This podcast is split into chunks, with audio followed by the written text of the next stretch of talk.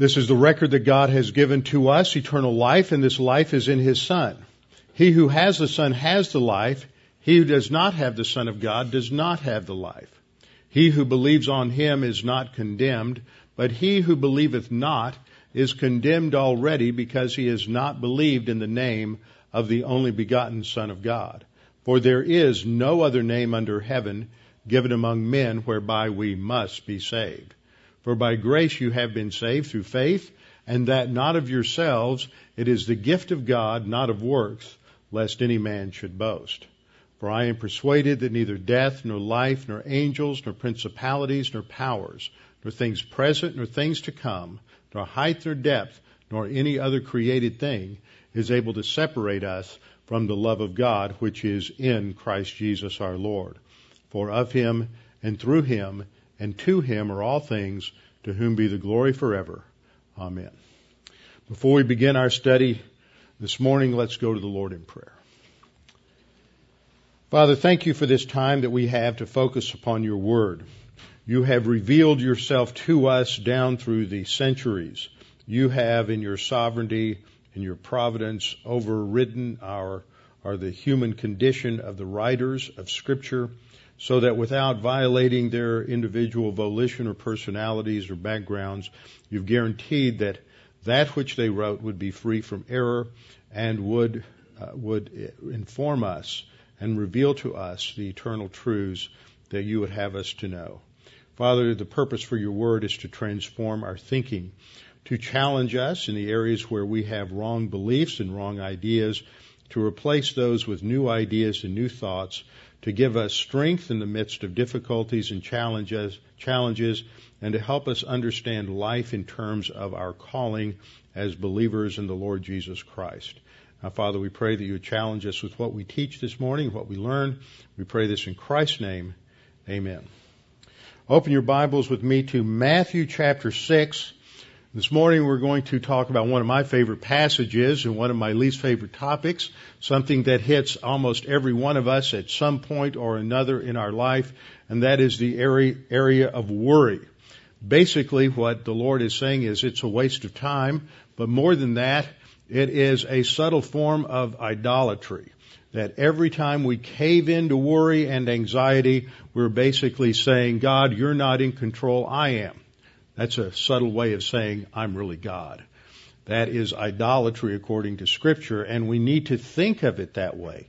Now, a lot of these situations we have in life, when we're faced with certain kinds of sins, we need to paint them in the harshest light we can what our sin nature wants us to do is rationalize it into the most acceptable light that it can so that we think that it's not such a uh, major issue after all. But Jesus talks about worry in this particular passage. It's one of the foundational passages in scripture on this whole area of worry as a sin. Let me just talk about it a little bit in terms of its structure. We read it a few minutes ago. This is a simple passage. One reason it's a favorite for many people is it's not doctrinally complex. There aren't any real difficulties to it. It's extremely straightforward. It's filled with easy to grasp illustrations that uh, there aren't any real difficult problems in terms of interpretation. There aren't any words that are particularly challenging. There aren't any textual problems that are particularly uh, mind bending. It's just a simple, straightforward uh, lesson in telling us not to worry. Peter summarizes it very well in a short, simple verse in 1 Peter 5 7. Cast all your care upon him because he cares for you. That's this message in a nutshell. Jesus, who's Jesus talking to? Let's just work our way through the basics of the passage a little bit. To whom is Jesus speaking? He's speaking to his disciples. He's not speaking, I think, in, in, in the context directly to all believers, although there's application and implication to all of us from what he is saying. Now, one of the reasons I say that is because uh, as I've studied through this, and you think about the mission of the disciples, at least initially, he will send them out to proclaim the kingdom of God. That's the initial part of their ministry. Their message repent for the kingdom of God is at hand. He will send them to the house of Israel and the house of Judah. They're not at first going to the Gentiles. He tells them initially, don't take anything with you. Uh, rely upon God to provide for your needs.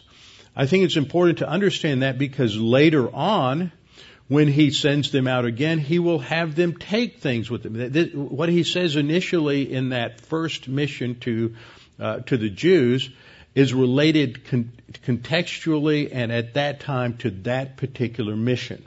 One of the problems we have in interpretation is if we take passages out of context, we try to see universal principles in every situation.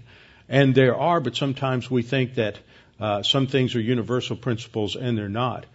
Uh, as Jesus talks about worry in this passage and anxiety and God providing for you, I think it must be understood in the in the context of the fact that he's talking to his disciples, and this will provide a background for that particular uh, mission and that particular ministry. I think we can go, and some Christians in the history of Christianity have gone too far in taking this as a passage where we should uh, should eschew or reject possession, too many possessions, ownership of too much property, building successful businesses that produce a vast amount of income. There is a certain sort of monastic ascetic uh, mentality that can enter into the interpretation of this passage. That does not uh, does not fit with other passages in Scripture. Money in and of itself, wealth and numerous possessions are not a problem. In fact, the Lord has used those who have many possessions and much wealth to support missionaries and to support great endeavors for the gospel and for the teaching of God's word.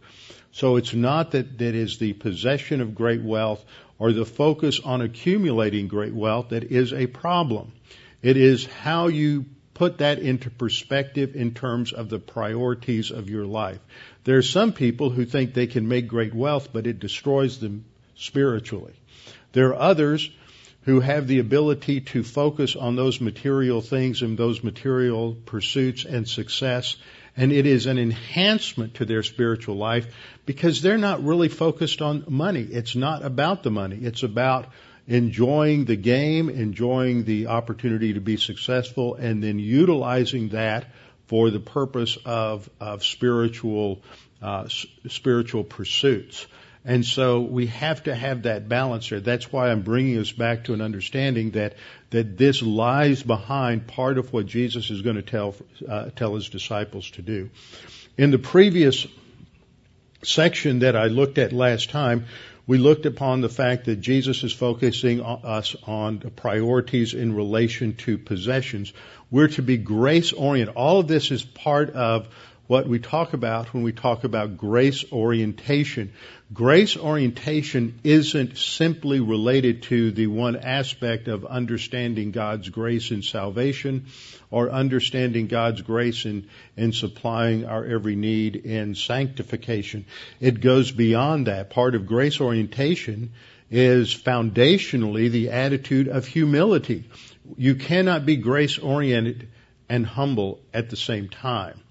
For arrogance drives out humility and drives, drives out grace, uh, grace dependence. So humility is part of grace orientation. Dependence upon God for His uh, sustaining grace uh, day to day, no matter what the circumstances or situation might be, is also part of grace orientation. And that is the opposite of worry and anxiety. And so this is definitely part of the component of what makes makes up grace orientation.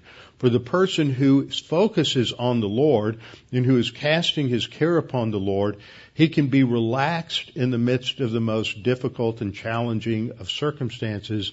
And that's what we refer to as having a relaxed mental attitude, contentment, and peace that too is part of grace orientation. It's been a while since I've taught through all the components of grace orientation, but that's it in a, in a nutshell.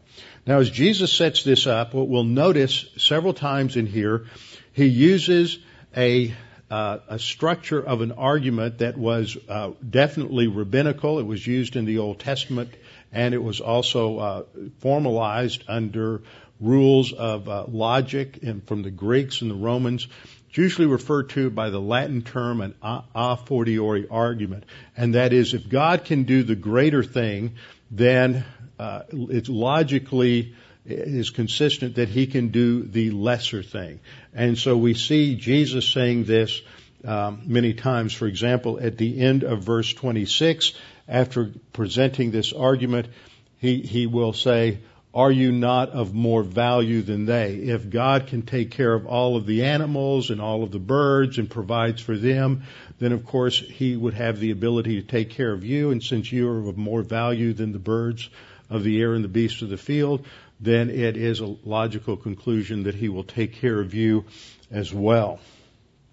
He begins with almost a conclusion. This is often a way in which uh, Scripture introduces an application derived from something previous.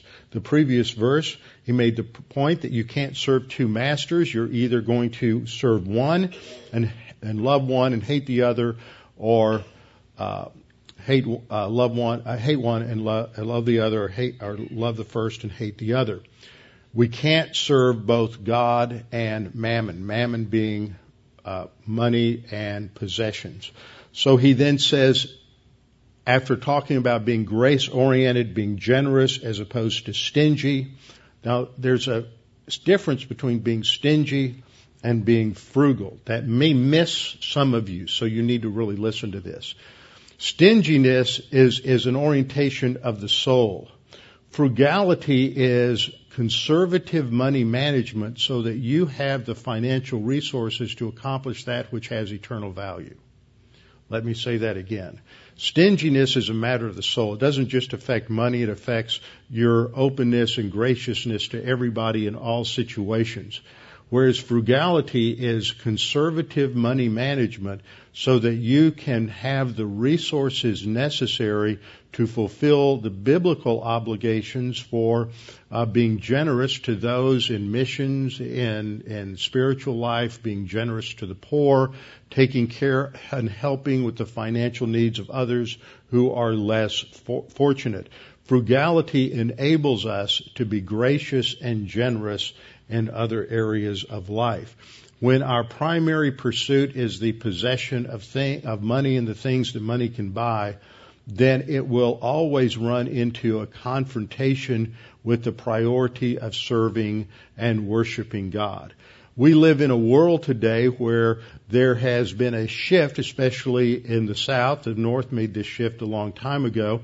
Some areas in the North still have blue laws that, that have hung over from the past, but I remember up until the early 90s, uh, you couldn't go uh, shopping on a Sunday afternoon. There were no stores open. It was against the law. Now that had a background in the fact that most people were Christian most business owners were Christian. Business owners wanted to feel free to go to church and not have an obligation to focus on their business on that day. You had, uh, they also recognized that their employees needed to be able to feel free to be involved in local church and local church activities and not be obligated to work on Sunday. And so, uh, because of our Judeo-Christian heritage, Sunday was not a work day. Businesses were not open. There were a few service businesses, restaurants, and others that were open, but for the most part, businesses were not open on Sunday.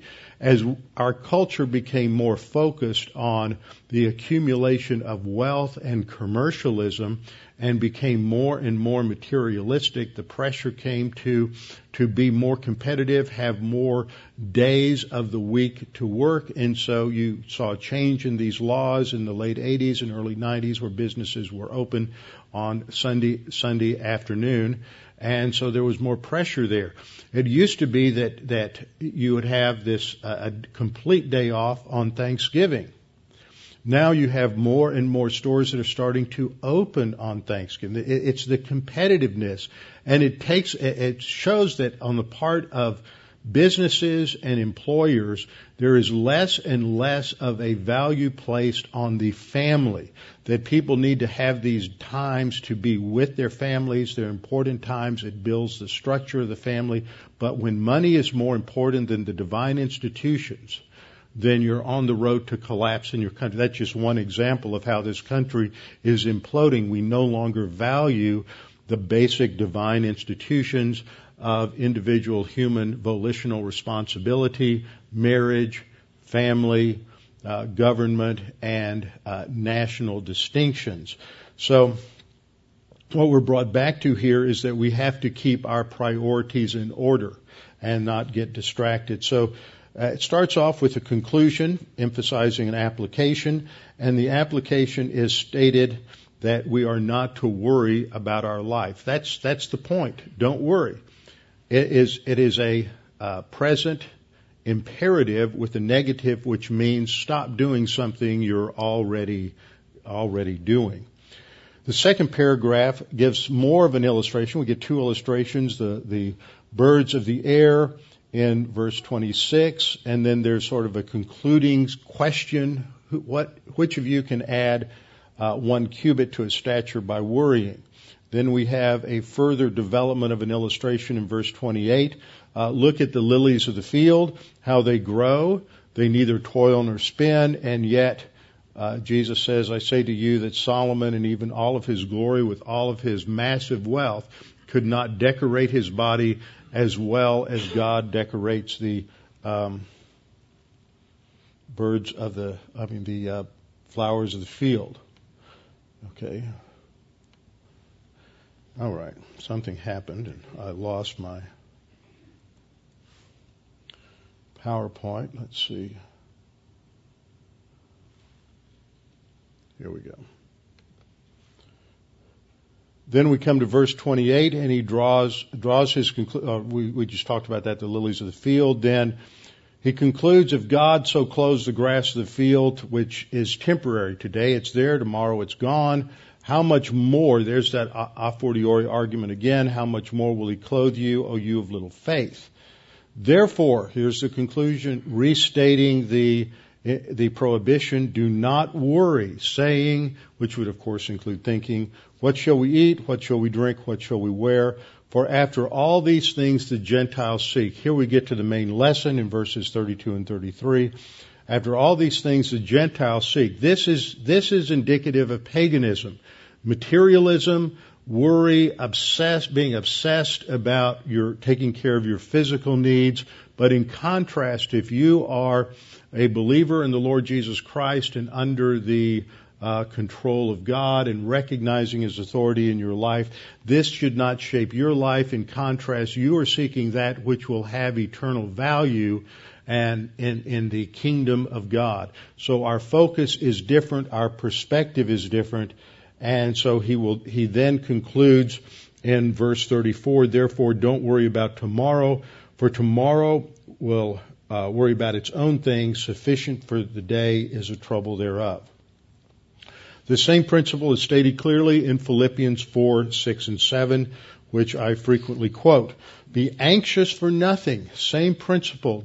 Same word that we have in the Greek, merimnao, which means to be anxious for something, to be overly concerned about something, or to worry about it.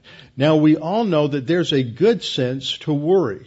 When you're a parent and your children are out, there is a certain uh, positive uh, factor in worry. You want to make sure they're safe and secure. You're looking out for them, uh, and that's positive. But you also have to balance that with the fact that that child, according to scripture, is a gift from God. You have a responsibility to do all you can do to a certain point, but ultimately the uh, preservation, the health, the safety, the security of that child is in the hands of the Lord. And so we have to put them in the care of the Lord and then we can relax. We maintain uh, maintain the first divine institution of volitional responsibility and do all that we can, but then we put them into the hands of the Lord. The same thing is true with our possessions, whatever it is that we have, our homes, our financial resources, our uh, 401k plans, whatever it is that we have, these ultimately should be owned by God. We should recognize that God is the one who is the ultimate owner, and He has simply uh, given us the delegated responsibility to be good managers or stewards of those uh, resources. So we are to be anxious for nothing. We're, we should not be waking up in the middle of the night so overly concerned that we can't sleep at night. Now I know that there are times when we're involved in projects, we're involved in different things that so consume our concentration that after we go to sleep at night, we wake up and we're, we are already thinking about whatever's coming up the next day. But that's what this ver- this passage is getting at. Let tomorrow take care of tomorrow so that you can relax and sleep tonight because you and I both know that we're no good the next day if we haven't slept well the night before. We can't perform as well. We need to learn to put these issues into the Lord's hands and just know that He will take care of things, trust Him, and go to sleep. So we're to be anxious for nothing. Notice, there's no asterisk there that says except for such and such in your life. There's no exception. Be anxious for nothing, but in everything.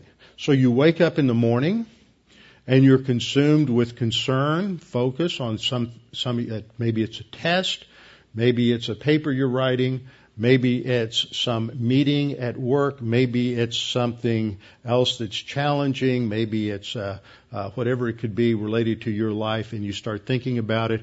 What you need to do is develop the mental discipline and concentration to shift gears, put it in the Lord's hands, think through various promises, and focus on that. And that takes time. It's a simple procedure. But we all know sometimes and in some situations it's something we just do over and over and over again. We have to have memory verses stored in our souls that we can just rehearse through the night.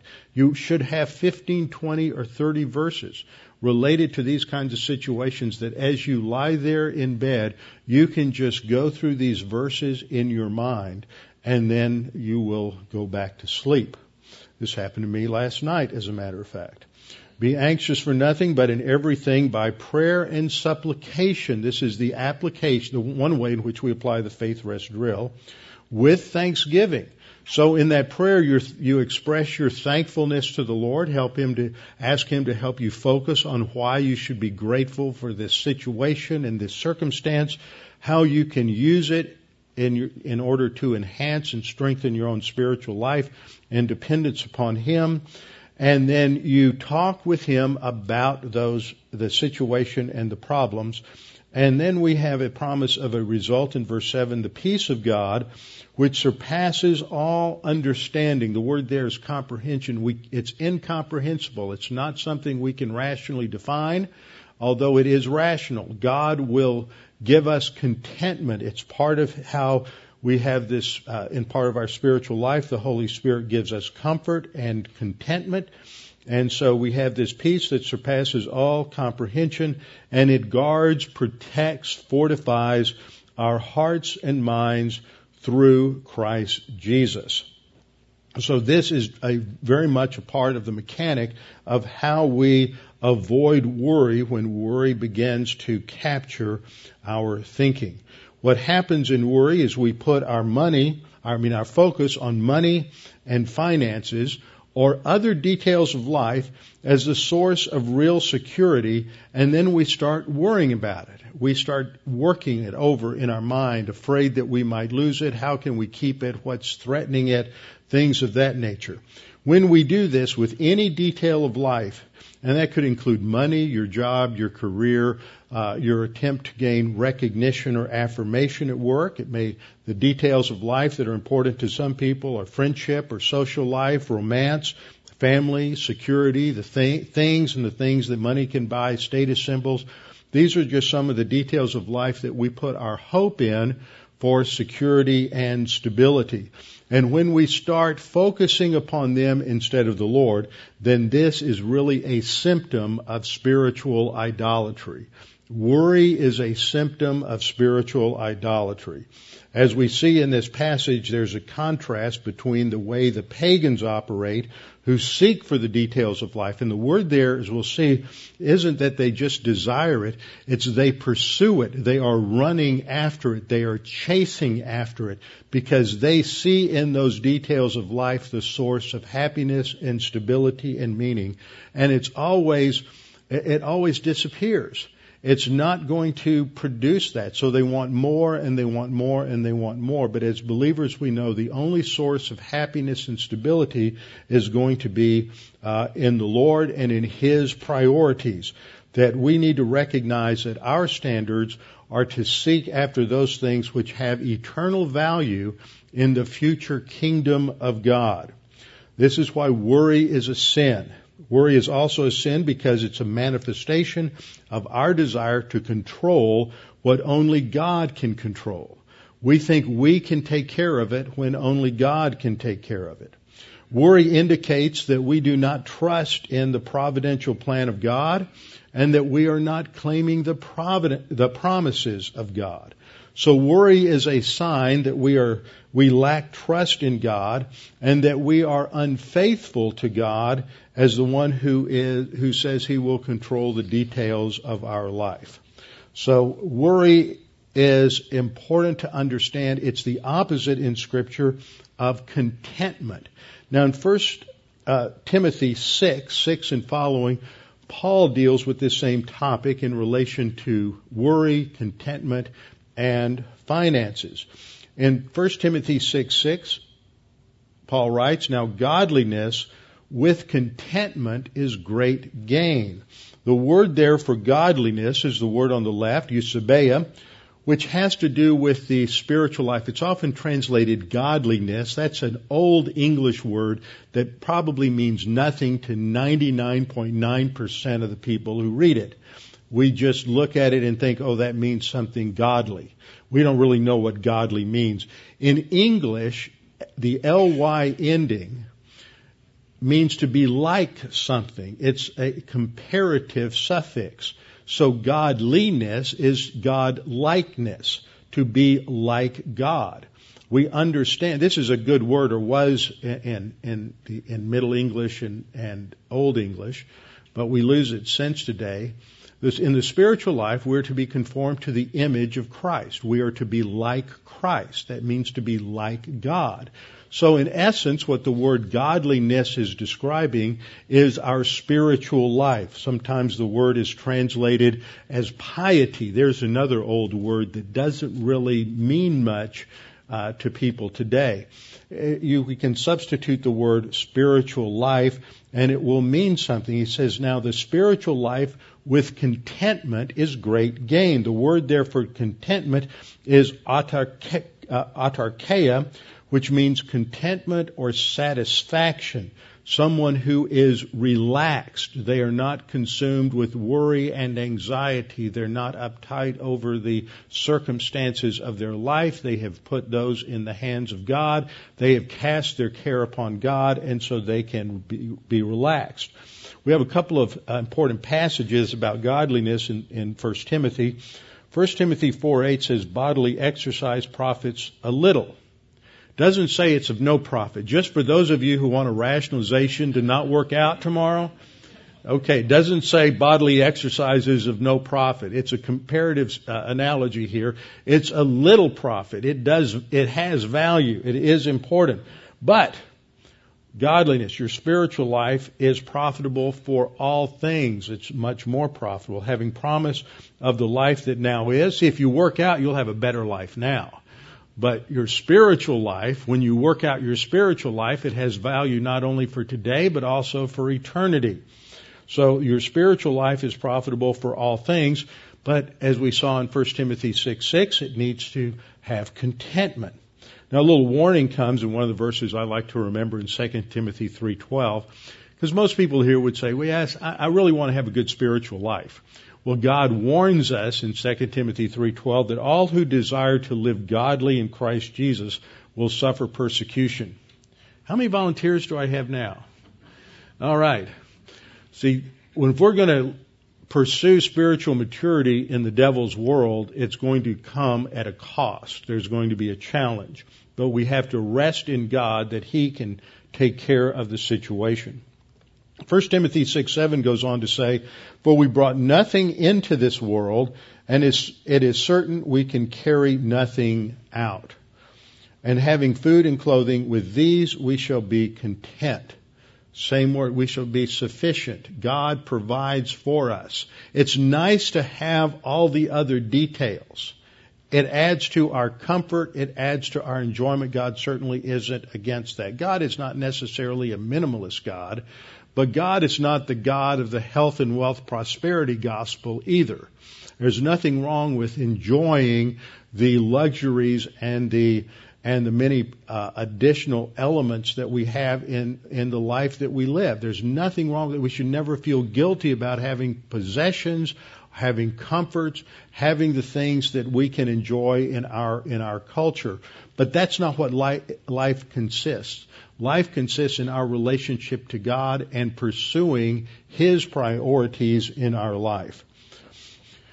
Paul warns in verse 9, those who desire to be rich fall into temptation and a snare and into many foolish and harmful lusts which drown men in destruction and perdition. So, so there's also a, a, a danger in the test of prosperity. But you can fall into just as many temptations and failures in the test of adversity. Don't take these, these verses as absolute. There are tests in the spiritual life in every area. But if we're pursuing wealth, it has its own areas of, of particular testing. I have a friend who one time uh, owned a uh, large business in another state. Was well known throughout the state. And for many years, he was just basically living from paycheck to paycheck and extended debt and everything else as he was building his business. When he became quite successful, uh, one day he told me, he said, I would, many ways spiritually, I'd rather go back to when I was living paycheck to paycheck because I was forced to depend upon the Lord every day. But once I've reached this level of prosperity, it's so easy to forget that God is the one who sustains me every day. It's a much more difficult test to be prosperous and successful than it is to be in difficult times. Paul goes on to say in verse 10, for the love of money, notice many people misquote this. It's not money that's the root of all kinds of evil. It's the love of money that's the root of all kinds of evil. The scriptures do not teach that money and wealth is evil. It's that when we get it, it distorts our perspective and we get our focus off the Lord. That's when it becomes a danger. And that's when it leads those to stray from their faith in their greediness, Paul says in Colossians 3 that greed is idolatry. So many, because of their pursuit of money, stray from the faith in their greediness and pierce themselves through with many sorrows. We need to develop the attitude that Job had. In Job chapter 1, Job loses, loses his children, loses many of his possessions, and Job's response is in Job 121, naked I came from my mother's womb and naked shall I return there. The Lord gave, that is the Lord gives the details of life and the Lord has taken away. And these are details that he is very, very much emotionally attached to, his children, that which he has earned and worked for to accumulate over his life. But he says, the Lord gave me all those things. The Lord has a right to take them away. Blessed be the name of the Lord. So with that as background, we see that what Jesus is teaching in Matthew 6, uh, 31 and following is that we are not to worry. It is not to be a characteristic of our soul. It's not to be part of our life. We are not to worry. Some of you, that's your strength, that's the area of strength in your sin nature. You just love to worry. Then there are others of you who really don't. That's not an area of weakness for you. You have other problems. But for those who have problems with worry, the only solution is the Word of God and the promises of the Word of God. But we all get there at different points in different tests. So Jesus says, don't worry about the details of life, what we eat, what we drink, what we wear.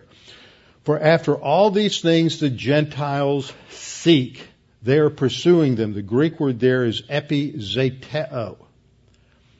Epi is a oh, the epi is a prefix that intensifies the meaning of the word to seek after, to strive energetically for these things, because the Gentiles see that in the possession of these things there is life.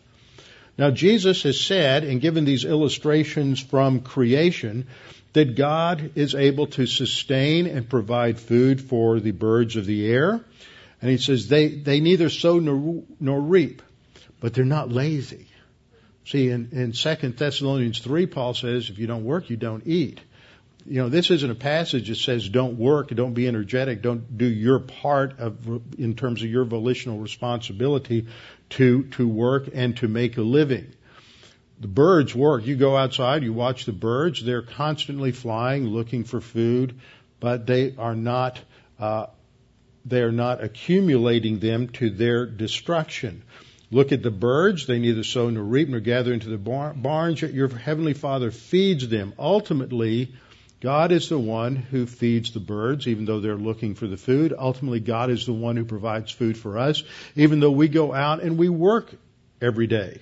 God provides the job. God provides the means and the result. He takes care of us. Verse 27. Which of you by worrying can add one cubit to your stature? worrying doesn't do anything except shorten your lifespan.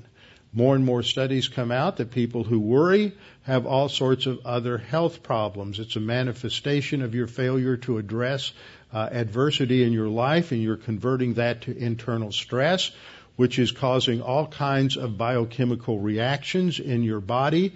It produces nasty little things like cortisol, which makes it more difficult for you to lose weight. And so when you don't respond by claiming the promises of, of God, then you're just going to pack on more pounds. I just thought I'd add that for everybody. It makes it a little more practical. Get on the scale and see how well you've practiced the faith rest drill. There's got to be a principle there somewhere. So the Lord is very practical here, and he goes on to say, so why do you worry about these things? Rationally, we all understand that. It's not a matter of rationality. It's a matter of our volition. And it's a matter of the idolatry that's inherent in our sin nature. We think we can actually control it, and so by worrying about it, somehow we're going to do something, but we can't do anything about it. So Jesus says, Why do you worry about clothing? Consider the lilies of the field, how they will sustain themselves. Uh, God has provided for them. And if God will provide for the clothes of the grass of the field, verse 30, which is going to disappear tomorrow, uh, how much more, there's that a fortiori, how much more will he clothe you, O you of little faith? So he again in verse 31 says, do not worry. So here he says, don't be like the Gentiles they pursue these things for they see that in the possession of the details of life, there's life. But for us as believers, it's the possession of our relationship with God and the enjoyment of that that there is life. And then in verse 33, our Lord says, but seek first. That's the contrast. Don't be like the Gentiles seeking life in the details of life. We are to seek first the kingdom of God. He didn't say only seek the kingdom of God. See, we tend to read these things in there. This is not a passage on asceticism. It's a passage on priorities. Seek first the kingdom of God. Now, the kingdom of God isn't here yet. It's in the future. It will come at the end of the tribulation. But there will be for us as church age believers, there will be a reward ceremony at the judgment seat of Christ, and those rewards are based on how we, how successfully we live the Christian life today. And that impacts our roles and responsibilities in eternity. It is how we glorify God. And so when we seek first the kingdom of God, then we do that which we can control. We can control only our volition, and only our own decisions to obey the Lord. We can't control any consequences. We can't control the stock market. We can't control uh, what happens with our uh, 401k plans. We can't uh, control what happens with our jobs tomorrow. We can't control the economy. We can't control whether or not the weather is going to wipe out our, our homes or our possessions tomorrow. We can only control our response to the circumstances of life. We either apply doctrine or we don't apply doctrine. And if we're focused on applying doctrine, then God says He will take care of the things we can't control. He will sustain us. He will provide for us. And we have to learn to relax and put it into His hands and let Him take care of it. Seek first the kingdom of God and His righteousness. That is experiential righteousness, living in obedience to God's Word, walking by God the Holy Spirit. When we sin, we confess sin. We're restored to fellowship and we continue our walk by the Holy Spirit and experiential righteousness is produced in our life when we obey the Word.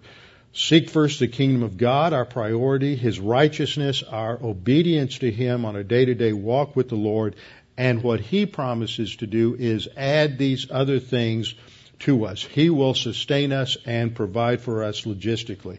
And then we have our conclusion, verse 34. Therefore, once again, the third time he says, do not worry about tomorrow. When you wake up at 2 o'clock in the morning, memorize this verse. You wake up at 2 o'clock, 3 o'clock, 4 o'clock in the morning. Just repeat, don't worry about tomorrow. Tomorrow will take care of itself. Right now, I need to focus on what's going on right now, which is rest so that I can be uh, prepared for tomorrow. Therefore, do not worry about tomorrow, for tomorrow will worry about its own thing. Sufficient for the day is its own trouble. Don't add to your troubles today by worrying about what could be, should be, might have been, could have been tomorrow. It's a a matter of mental attitude discipline, focusing on the Word. You have to develop that. It's not something that just happens automatically as a believer. You have to focus. Every time you catch yourself worrying, you have to bring yourself back mentally and the best way to do that is to memorize some of these scriptures that I have quoted today and rehearse those in your mind, rehearse it in prayer, and then move forward. And you may be doing this a hundred times every couple of hours uh, in some situations and some day. That's how it works. And what happens gradually is the Word of God stabilizes our emotions in times of extreme adversity, and we learn then to relax and trust in God. It's a growth process, but we know that the God who is able to solve the greatest problem that we ever faced, which is sin, by sending his son to die on the cross for our sins and to pay that penalty, is able to solve and handle all these little problems that we have. They may loom large in some circumstances, but when we stop and think about it, there's nothing greater than the problem of sin. And if God could solve that in your life, then God can solve all these other little problems. He is omnipotent. That means He can handle, He is able to handle all of these circumstances. There's no problem. There's no difficulty. There's no emotional trauma. There, there's no situation that's too great for the grace of God, that's too great for the power of God, that is unknown by the omniscience of God. Because God knew it from eternity past, God is able to provide for it, and He has provided for it. With our heads bowed and our eyes closed. Father, we thank you for this opportunity to reflect upon this important principle. For every one of us succumbs in the area of worry and anxiety, probably on almost a daily basis, for some more, for some maybe not quite so much, but we all succumb to this problem. We must learn to cast our care upon you because you care for us. No one loves us more than you. No one has given us more than you. No one sustains us better than you, for it is your plan and your purpose for our lives that you wish us to orient to on a day to day basis. And Father, we pray that as we reflect upon this and today and in the coming days, that we will be reminded of your grace, that you in your grace have given us everything we need to live a relaxed and enjoy, enjoyable life, no matter what the circumstances may be. For we know our destiny that our destiny is with you and that you are using these tests today to focus us, to train us, and to mature us, that the character of Christ might be evident within us. Now, Father, we pray if there's anyone here this morning that's unsure of their salvation or uncertain of their eternal destiny, that they would take this opportunity to make that both sure and certain. Jesus Christ died on the cross for your sins. He paid the penalty for your sins, paid in full, so that all we need to do is to trust in Him. At that instant that we believe Jesus died for my sins, at that instant we have eternal life. Now, Father, we pray that you would help us to remember these things, that God the Holy Spirit would impress them upon our souls. And we pray this in Christ's name. Amen.